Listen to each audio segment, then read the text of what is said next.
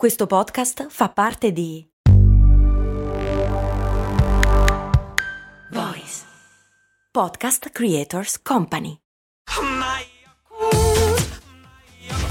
Se a volte ti senti così, ti serve la formula dell'equilibrio. Yakult Balance, 20 miliardi di probiotici LCS più la vitamina D per ossa e muscoli. Grazie a Simone e Sandro, gli ultimi... check. Cos'è sta roba? Ma c'è il gain? Grazie a Simone e Sandro, gli ultimi iscritti di oggi di Patreon su patreon.com/cose molto umane. Benvenuti e grazie per il supporto alla trasmissione. Cose molto umane. L'esprit de l'escalier, o meglio, pronunciato secondo la signorina Google così: esprit de l'escalier. Che in quanto pronuncia molto meglio, però, madonna, sei un po' moscia, zia. Che cos'è?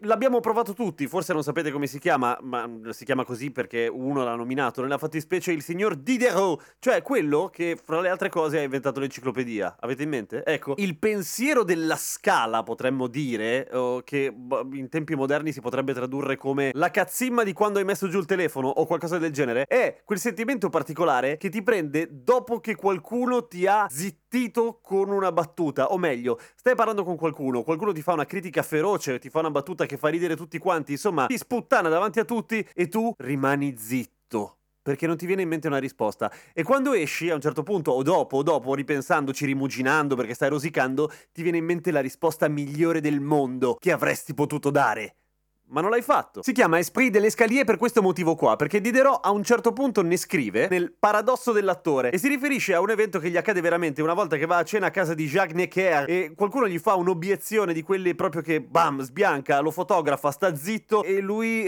rimane lì. Insomma, puppa forte, però è Diderot, non è mica un pirla, per cui deve darsi una spiegazione razionale, oltretutto è papà dell'illuminismo. L'uomo sensibile come me, colpito dall'argomentazione data a suo sfavore, perde la testa e non la ritrova se non in fondo alle scale. E dice in fondo alle scale perché la casa in cui si era tenuto il ricevimento era una casa tipica di quel periodo, insomma, del XIX secolo, aveva la stanza del ricevimento al primo piano e essere ormai in fondo alle scale voleva dire praticamente essere in strada, cioè un po' troppo tardi per dare una risposta figa, diciamo, no? Io non credo, signor Diderot, che sia stato perché sei un uomo nobile, ma credo che fosse perché tu, come tutti noi, sei molto umano e molte volte quando non siamo preparati a un evento di questo tipo, semplicemente succede questo, che tu hai sì un elenco molto razionale di tutte quelle che sono le tue ragioni, ma non sei pronto al conflitto. Se qualcuno ti fa una battutaccia e in qualche modo ti sputtana davanti a tutti, appunto, tu ti incazzi. Nella fattispecie ti aumenta il battito cardiaco, ti aumenta la pressione, aumenta l'adrenalina, non sei più razionale, vorresti saltargli al collo, ma non è la risposta giusta e ovviamente passa in fanteria tutta quella che è la risposta ragionevole e assolutamente sagace che avresti potuto dare. In pratica, ma questa è un'opinione personale, questa roba accade quando c'è una differenziale enorme fra quello che è il coinvolgimento emotivo riguardo una questione fra due persone, cioè uno che è tranquillo e fa la battuta, l'altro che invece rosica e non riesce a rispondere, ma la risposta gli viene dopo, è troppo tardi. Come si supera l'esprit de l'escalier?